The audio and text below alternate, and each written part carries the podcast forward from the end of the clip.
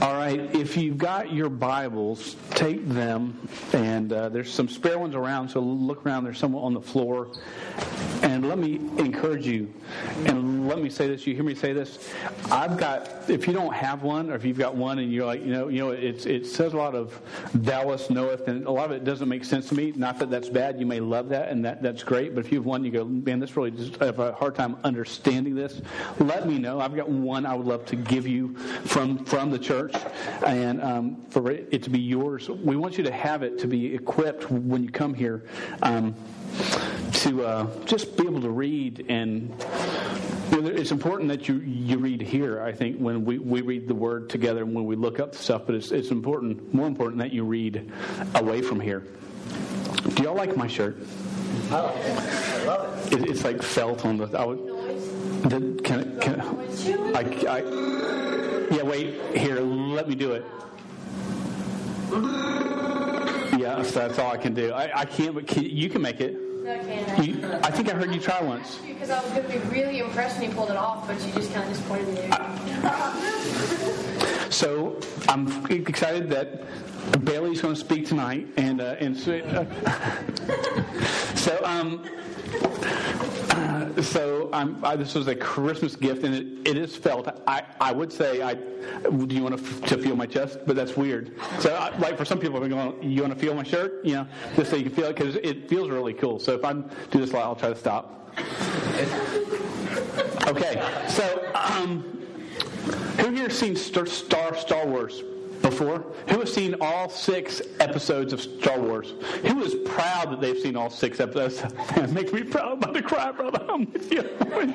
and um, if I were to ask you what the point of the six current episodes we have of Star Wars. I know there's seven is is coming out. in two years.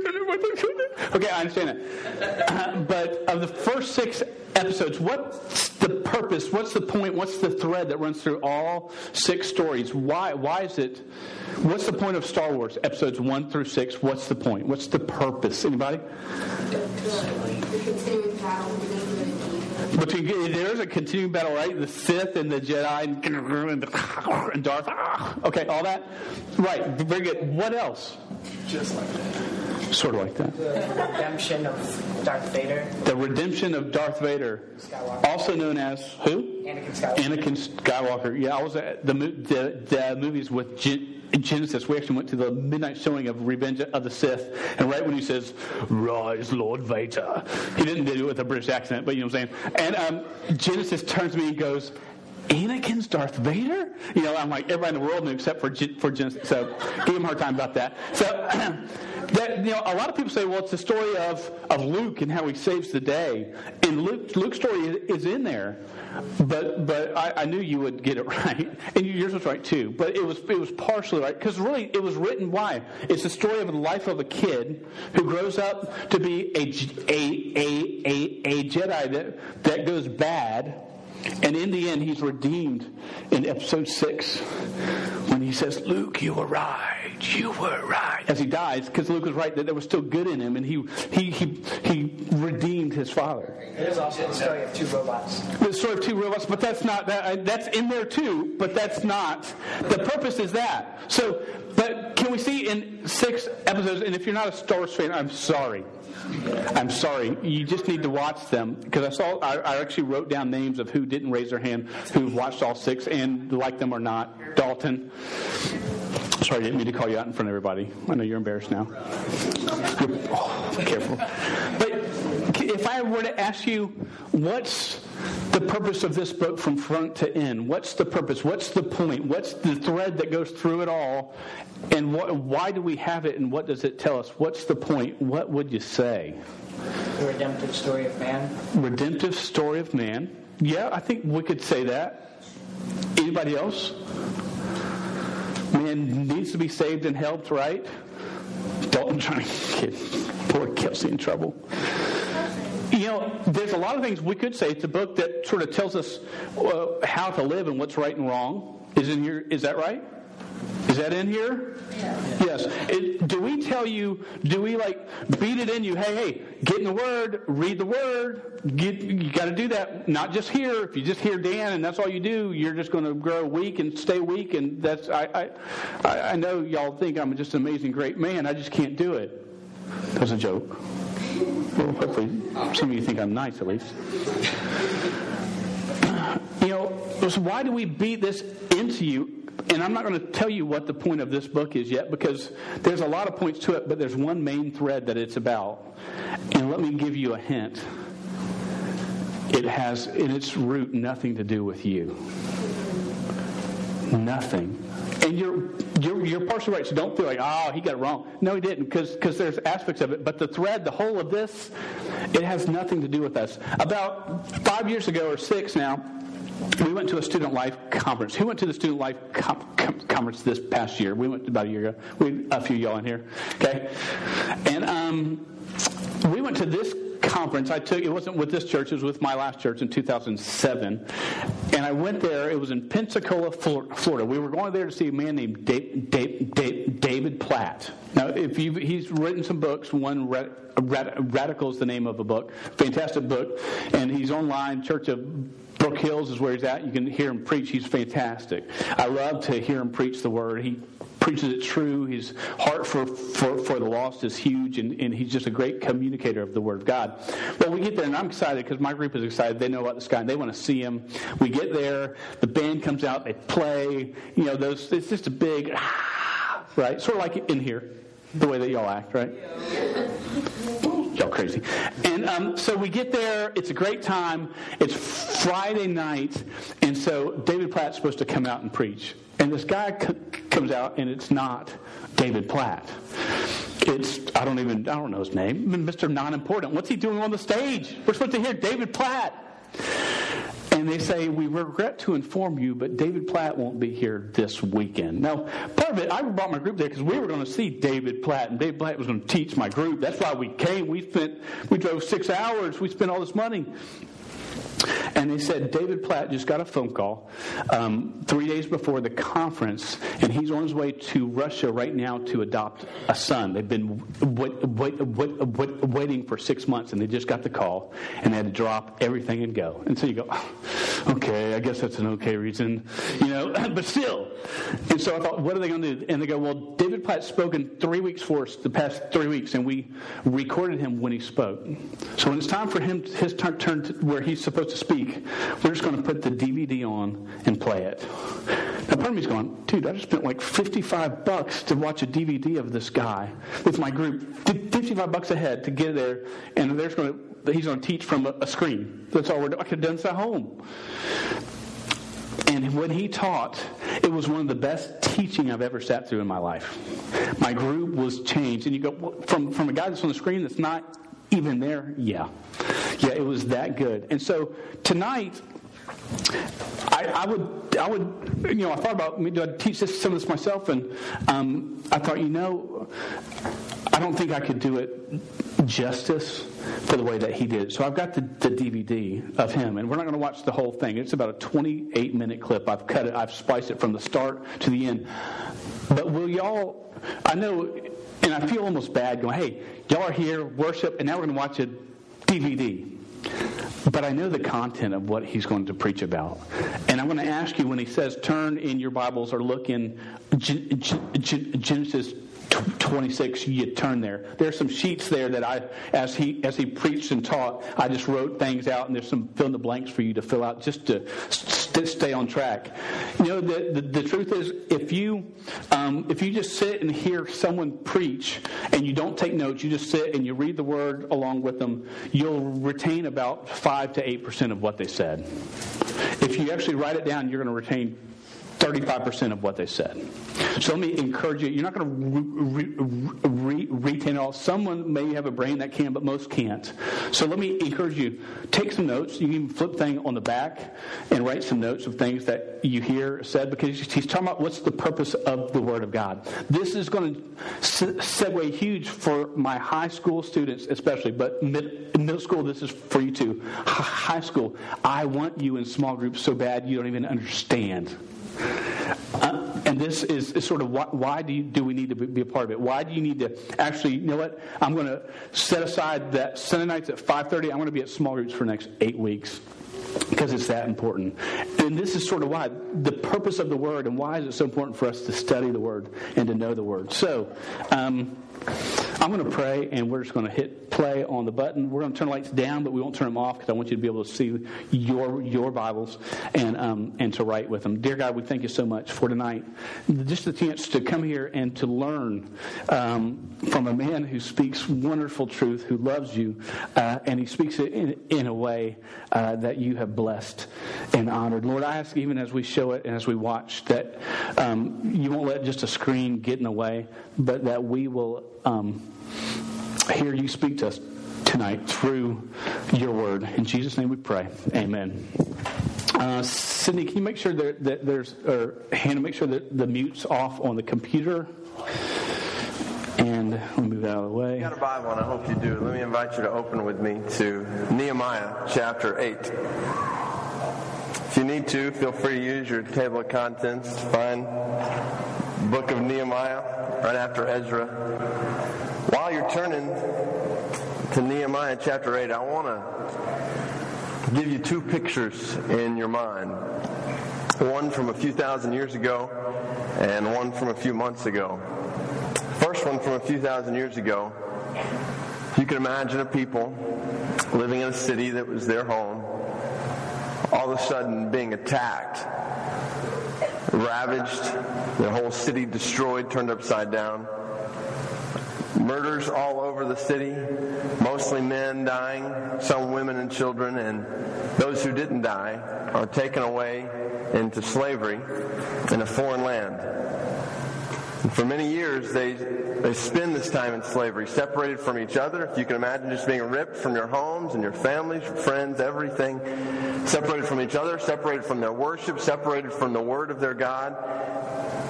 And after years in slavery, they finally come back to their city and they're able to be restored. And they get back to their city and they rebuild the city and they rebuild the temple, which was the center of their worship. And then the one thing that was missing, they gathered together all in one morning, about six o'clock, right at dawn, and they they listen to the Word of God for six to eight hours straight. They just stand there and listen to it being read.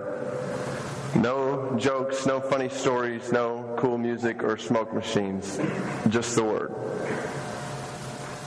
Now, a few months ago, I was speaking at a student conference in a country in East Asia where it's illegal to be a follower of Christ.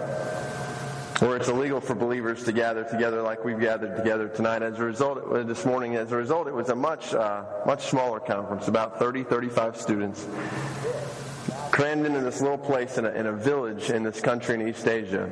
These students had traveled from different parts of that country, all of them at the risk of their lives. If they were caught in this meeting underground, then they would automatically be put in prison or even worse. Some of their parents were in prison for doing the same thing.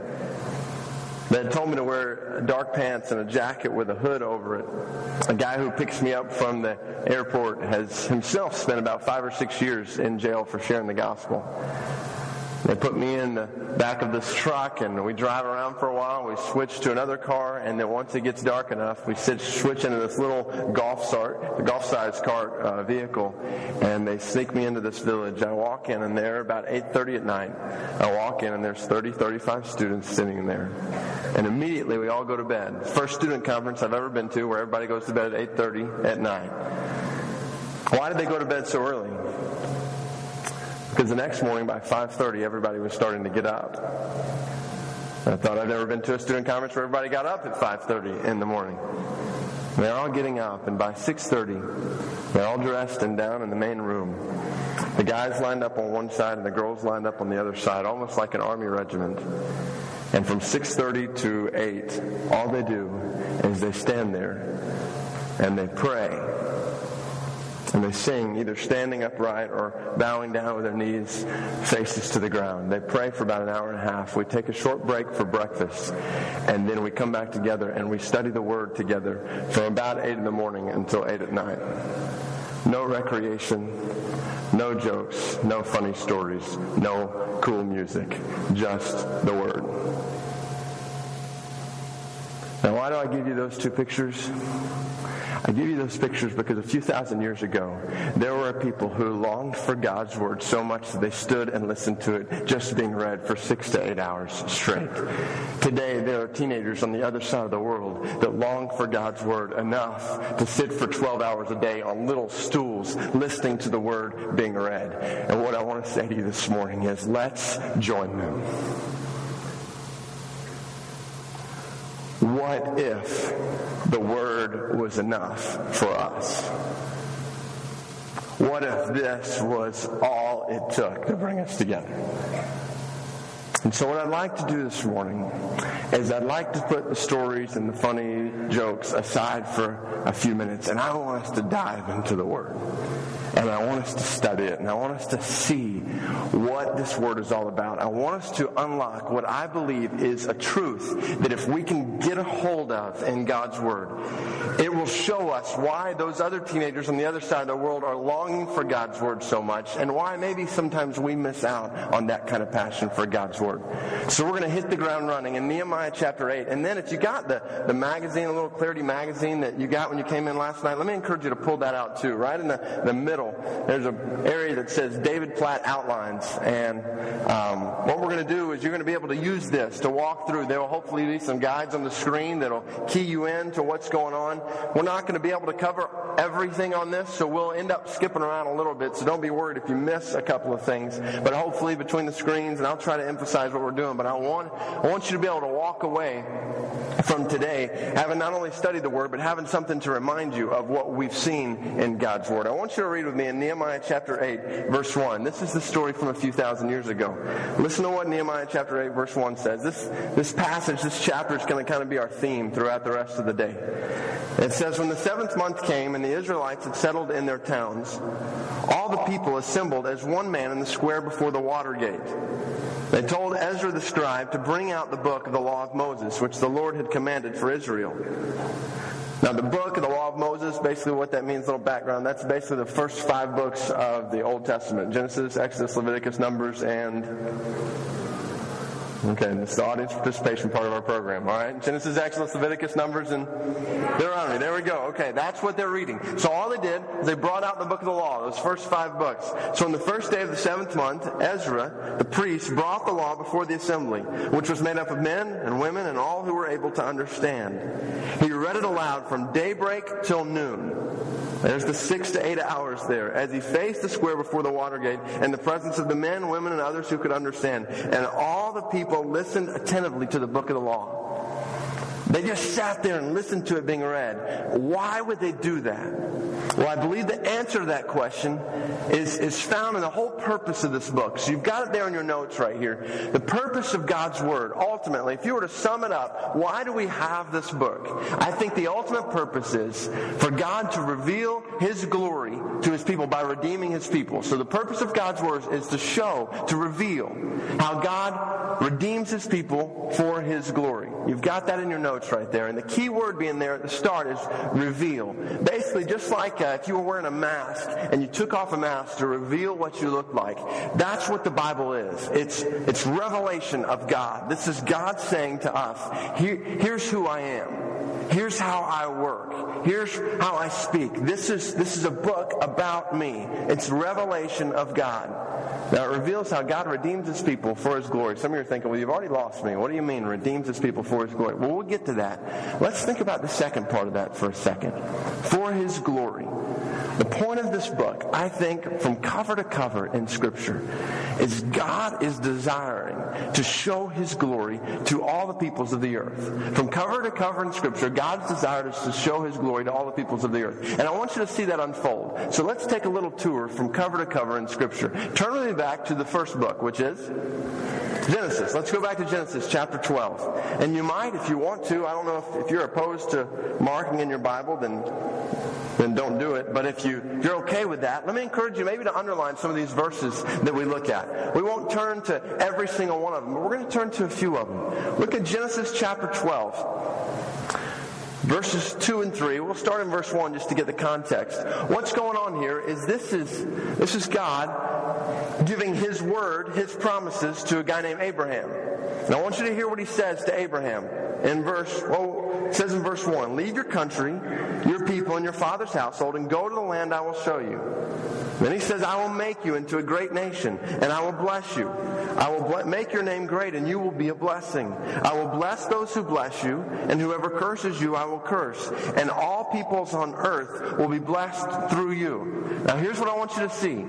This is God speaking to Abraham. He says, I'm going to pour out my blessing on you, Abraham, so that, so that you'll be a blessing to all the peoples of the earth. So I'm going to give you my word, my promises, and through you, they're going to be made known to everyone else on the earth. So he was basically going to be the agent or the conduit, the channel, the avenue of God's blessing to all peoples of the earth. I'm going to bless you so that all peoples are blessed through you. Now turn me over to Genesis chapter 26.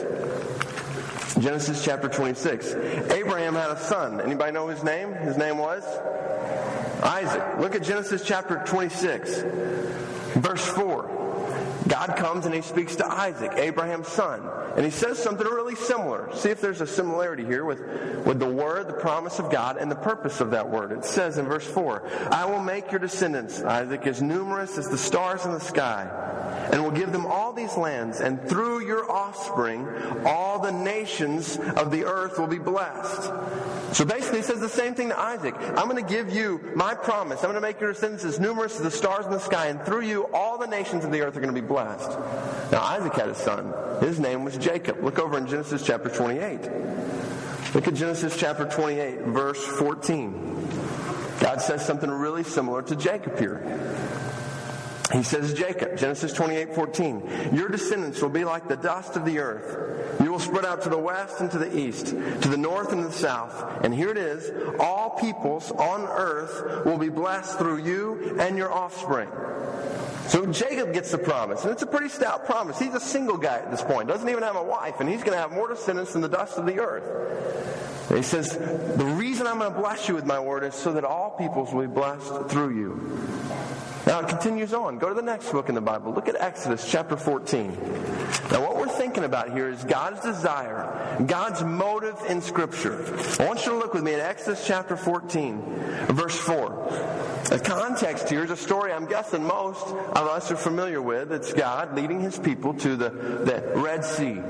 They had escaped from slavery in Egypt. They were running from the Egyptians, but the Egyptians were right on their back, about to overtake them. They had nowhere to turn, to the right or the left, and God leads them. About to be overtaken, God leads them to the Red Sea. Why would he do that? Well, listen to what he says in verse 4. He says, I will harden Pharaoh's heart, and he will pursue them. But I will gain glory for myself through Pharaoh and all his army, and the Egyptians will know that I am the Lord. So the Israelites did this. Here's what God did. He led them to that place so that he could split that sea in half, send his people through, and he said, The Egyptians will know that I am the Lord when they see my power in front of them. I'm going to gain glory for who? God says, I'm going to gain glory for myself by leading you to this place. God is showing His glory to the nations, to the peoples around, through blessing His people Israel. Now it continues on. We don't have to turn to, to these next few, but if you go to Deuteronomy chapter 4, verse 5 and 6, we'll see God talking about why He gave the Ten Commandments to His people. We know God gave the Ten Commandments. Why did He do it? And Deuteronomy 4, 5 and 6 says He did it so that when the people obeyed those commands, they would show the wisdom of God to all the nations around them. Then you get to Joshua. Joshua chapter 5 and 6. My favorite stories in the Old Testament. The people of Israel are going into the first major city in the promised land. The first major city is Jericho. And Jericho is this massive city with huge walls all the way around it. Now get the picture. In Joshua chapter 5, Joshua is off by himself and he's wondering, okay, how am I going to take the army to take the city of Jericho? This is a big city, these huge walls. And as a military commander, he basically had five options available to him. He could either try to take the army over those walls, try to take the army under the walls, they could try to break through the walls, They could send a decoy in, kind of like a Trojan horse type thing, or they could starve the people inside the walls and make them come out. So he's got five options over, under, through, send the decoy in, or starve them out. God comes to him and says, Joshua, here's the battle plan. Joshua's thinking, okay, over, under, through, old decoy thing, or starve them. And God says, what? Get, get your trumpet, guys. Pull out the sheet music and you're gonna you're gonna start playing some tunes. And then once you've played some tunes for a few days then here's the kicker. The last day you're just gonna shout really loud. And the walls are gonna come down. You're gonna take the city that's weird that's a very unusual plan. If you're Joshua, you're wanting a second opinion at this point. Here's the question. Why would God design this battle plan to take the city of Jericho? Here's why. He's doing what he does throughout his word. He is organizing, orchestrating the events of his people so that in the end, only he gets the credit for what happens. Let me tell you what you don't see in Joshua chapter 6 when they take the city just like God told them to. You don't see all the Israelites going up to the trumpet players telling them what an incredible job they did that day. I've never heard you play that well. Ralph, you hit the high C. It was awesome. No, you see the people on their faces saying only God could have done that. He is showing his glory to his people. It continues on. 1 Kings chapter 10. Solomon, extremely wise dude. Why was he so wise? The Bible says he was wise so that people like Queen Sheba would come, see his wisdom, and say, only God could give you that kind of wisdom. God is blessing his people with his word, with his wisdom, so that his glory would be made known. You get to Daniel. A couple other weird stories. Daniel chapter 3, verse 29. Three Hebrew boys, Shadrach, Meshach, and Abednego. Why would God let these guys who have been so devoted to him, why would he let them be thrown into a fiery furnace? Is that the way you treat teenagers who who honor you and glorify you, why would you let them be thrown into a fiery furnace? Well, Daniel chapter 3, verse 29 tells us why. Because these guys get thrown in, they come out on the other side without a drop of sweat on their brow. And the king declares that the God of Shadrach, Meshach, and Abednego deserves all the praise of all the people in the land. God is showing off his glory. Daniel chapter 6, another weird story. Why would God let Daniel be thrown into a lion's den simply because Daniel prayed? Well, the answer is so that Daniel would go spend a night with those lions, come out the next morning. Some other guys get thrown in, and the king declares that the God of Daniel is able to save his people, and his blessing, his glory is to be made known throughout this land. God is showing off his glory. Now, let me show you a couple others. Look at Ezekiel. Turn with me to Ezekiel chapter 20. You got to see these. Look at Ezekiel. That's Isaiah, Jeremiah, Lamentations, then you'll come to Ezekiel. I want you to look with me, Ezekiel chapter 20. Over there, and I want you to look at verse 8 and 9. What this is, while you're turning there, what this is, is a, it's a story of basically how God worked among his people and what among his people. I want you to look at Ezekiel chapter 20, verse 8 and 9, and I want you to look with me. Look for the reason why God moved among his people like he did. It's talking about how they had disobeyed him in verse 8. It says, They rebelled against me. They would not listen to me. This is God speaking. They did not get rid of the vile images they had set their eyes on, nor did they forsake the idols of Egypt. So I said I would pour out my wrath on them and spend my anger against them in Egypt. Now listen to verse 9. But for the sake of my name, I did what would keep it from being profaned in the eyes of the nations they lived among, and in whose sight I had revealed myself to the Israelites by bringing them out of Egypt. God did what he did for the sake of what? Sake of his name. Look down in verse 14. It says the exact same thing again. But for the sake of my name, I did what would keep it from being profaned in the eyes of the nations in whose sight I had brought them out. God said, I'm going to do what I do among you for the sake of my name. Look over in Ezekiel 36. It's even clearer there. These are some pretty astounding words from God in Ezekiel chapter 36. Look at verse 22. Just to think, this is coming from the mouth of God, giving us a picture of his motive, of his desire. Listen to what he says in Ezekiel chapter 36, verse 22. Therefore, Say to the house of Israel, this is what the sovereign Lord says. It is not for your sake, O house of Israel, that I'm going to do these things, but for the sake of my holy name, which you have profaned among the nations where you have gone. I will show the holiness of my great name, which has been profaned among the nations, the name you have profaned among them. And then the nations will know that I am the Lord, declares the sovereign Lord, when I show myself holy through you before their eyes. Did you catch that? God said to his people, What I do among you, I'm not just going to do for your sake. I'm doing it ultimately for my sake, the sake of my name among the nations. God is showing off his glory. Now, is this just an Old Testament deal that when you get to the New Testament, the whole picture changes? I don't think it does. New Testament, you come across Matthew chapter 24, verse 14. It says, My gospel, my word is going to go to the ends of the earth, and then the end will come to all nations. Matthew chapter 28, verse 18 to 20. Go and make disciples of where? All nations, baptizing them and command, teaching them everything I've commanded you. All my words are going to be proclaimed to all nations. Mark chapter 16, verse 15. Go and preach the good news, my word, to all creation. Luke chapter 24, verse 47 through 49. Jesus died so that repentance and forgiveness of sins, his gospel, would be preached in all nations. Acts chapter 1, verse 8. You are going to be witnesses when the Spirit comes upon you. Witnesses to my truth in Jerusalem, in Judea, Judea and Samaria and where? To the ends of the earth. This is the whole theme of this guy named Paul in the New Testament. He says in Romans 15, My ambition is to make the word known where it's never been heard before. God wants to show his glory through his word to all nations. Now, we started this journey way back in Genesis chapter 12. Turn me to the last book in the Bible. Look at Revelation chapter 7. Look at Revelation chapter 7. I want you to see where this whole book ends up. It starts with God saying, I'm going to bless my people so that all the nations will know that I am good. I'm going to give them my word so that I receive glory from all the nations. Listen to Revelation chapter 7. Look at verse 9. Guys, this is where all of eternity is headed. After this I looked, and there before me was a great multitude that no one could count, from every nation, every tribe, every people, every language standing before the throne and in front of the Lamb. They were wearing white robes and were holding palm branches in their hands, and they cried out in a loud voice, Salvation belongs to our God who sits on the throne and to the Lamb. All of eternity is headed from cover to cover in Scripture, and all nations giving praise, honor, and glory to God. That's what this book is about. So the Word reveals the glory of God. How does it do that? I think in two primary ways. First of all, it exposes God's voice. Just like this microphone is intended to expose my voice, I think that's what the Word does. It exposes God's voice. We hear from God through His Word.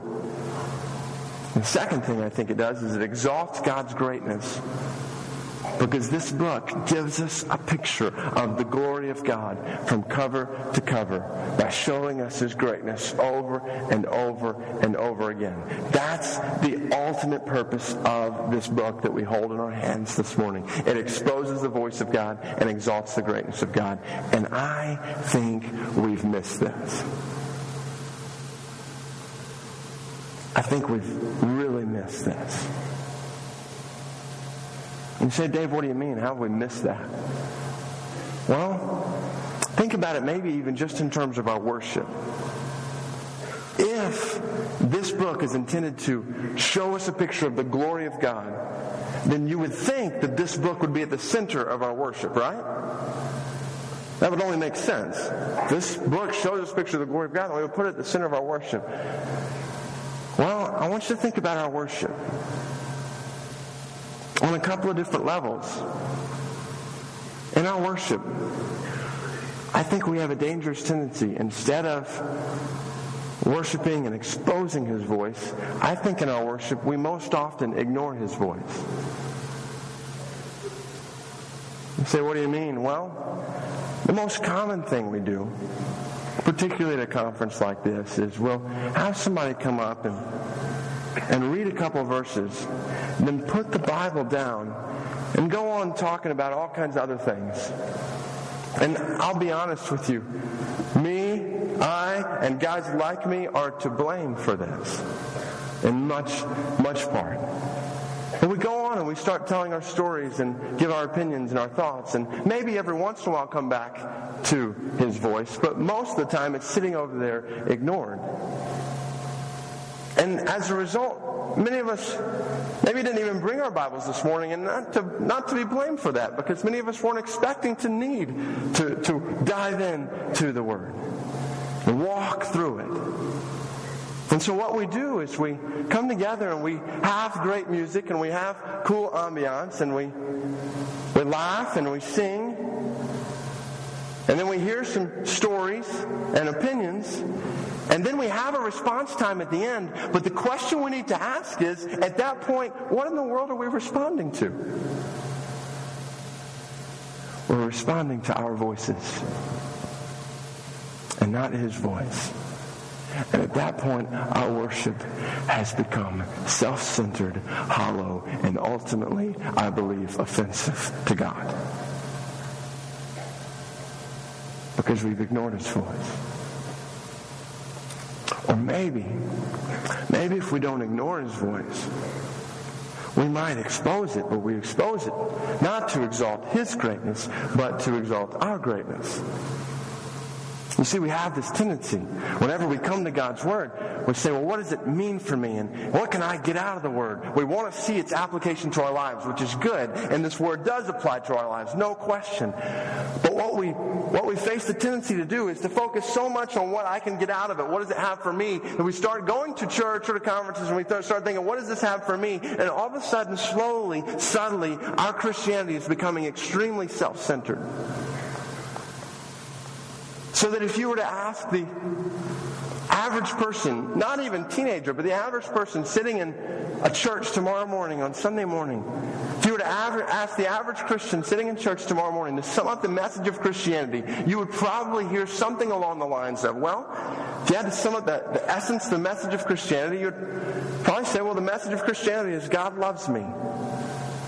Or God loves me enough to send his son Jesus to die for me. That's the essence of Christianity. What I want to say to you this morning, based on what we've just seen in God's Word, is that that is not the essence of Christianity. It is not the central message of Christianity that God loves me, or God loves me enough to send his son Jesus to die for me. You say, what do you mean that's not the essence of Christianity? Well, think about it with me. I know it's the weekend, little school here, in English class. If God loves me is the essence of Christianity, then who is the object of Christianity? God loves me. So I'm the object of Christianity. And Christianity is about me. So when I go to my youth group or to church or conference, it is about me and what works best for me. And everything begins to revolve around me. And what I want to say to you this morning is that the essence of Christianity is not God loves me, put a period on it, go home. It's God loves me so that His glory and His majesty and His greatness and His power and His grace and His mercy and His goodness might be made known in all nations. Now who's the object of Christianity? God is now the center around which all of this revolves. We say this all the time. How many times have we been to a conference or a camp where we hear someone say, or we say ourselves, when Jesus died on the cross, he died just for me. Well, I in no way want to take away from the extremely personal nature of God's love for every single one of you in this room. I do want to tell you this morning that when Jesus died on the cross, he did not die just for you. He died, Luke 24, 47 through 49, so the repentance and forgiveness of sins would be preached in all nations to all peoples. And some of you are thinking, well, wait a second, Dave. God loves me so that he might be praised and he might be glorified. Are you saying that God has an ulterior motive in loving me? That God has an ulterior motive in saving me and giving me his word? That God has an ulterior motive in that? That's exactly what I'm saying.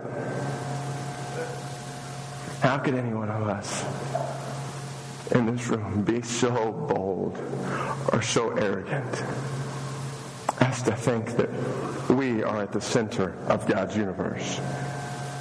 You are not at the center of God's universe. I am not at the center of God's universe. God is at the center of his universe. This whole thing revolves around him. This whole book revolves around him. Of you are thinking, well, isn't that selfish of God? And that's a good question. We know Scripture teaches love does not seek its own. But think about it this way don't miss it. If God really is infinitely loving, which He is, if He is infinitely good and all that is love is summed up in God, then what is the greatest way He could show His love to you and to me? By giving us what? Giving us Himself and enjoyment in himself. I give you a picture of why he has given us the word. He has given us the word to show us his glory. This book is about Him so that we can enjoy Him and experience total satisfaction. And that's why there's teenagers on the other side of the world who are sitting on little stools for 12 hours a day because they know this.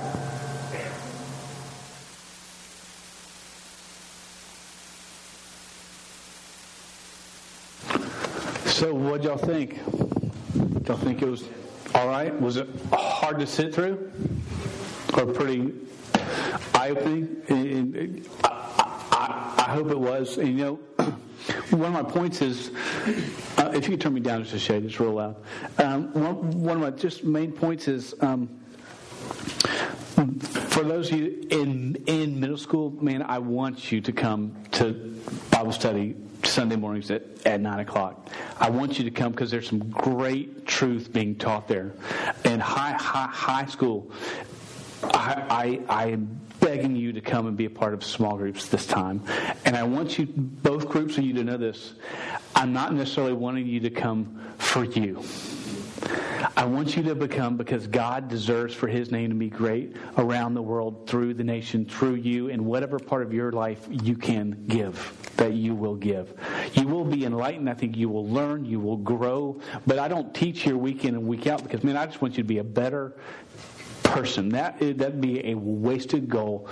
It's because God deserves all the honor and glory. And the purpose of, of this book for what he's done in our life is to spread it his love to the world who doesn't know it, who doesn't have it. So if you're if you're led at all, um, or if you're just moved at all, sign up for small groups tonight to, to be a part. Make a commitment to yourself, going, you know what, I'm, I'm going to be a part of this because I want to learn how to say the word, not only for me, but I want to learn it so that I can be used by God to make His name great. You know, and he started off with this: What if this was enough? What if this Bible that you have?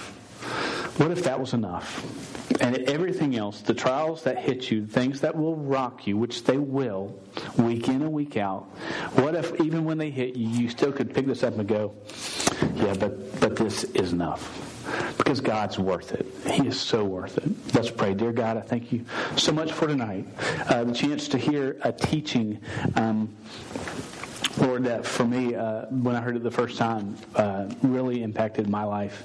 And Lord, I just ask that through through it, that that you will um, use the teaching of your word to impact lives here, so that we can honor you, that we can glorify you, that that that, that there will be um, students for middle school and high school that will show up that will go, you know, I, I need to be a part of this, and that through that that you will use the time that is taught, that they will be equipped just to make your name great. Uh, Lord, use our youth group, use our church for you, not for us. Lord, if if if um, whatever it takes, it's not about us being big. It's not about us being the best. Uh, we just want to honor you. In Jesus' name, we pray.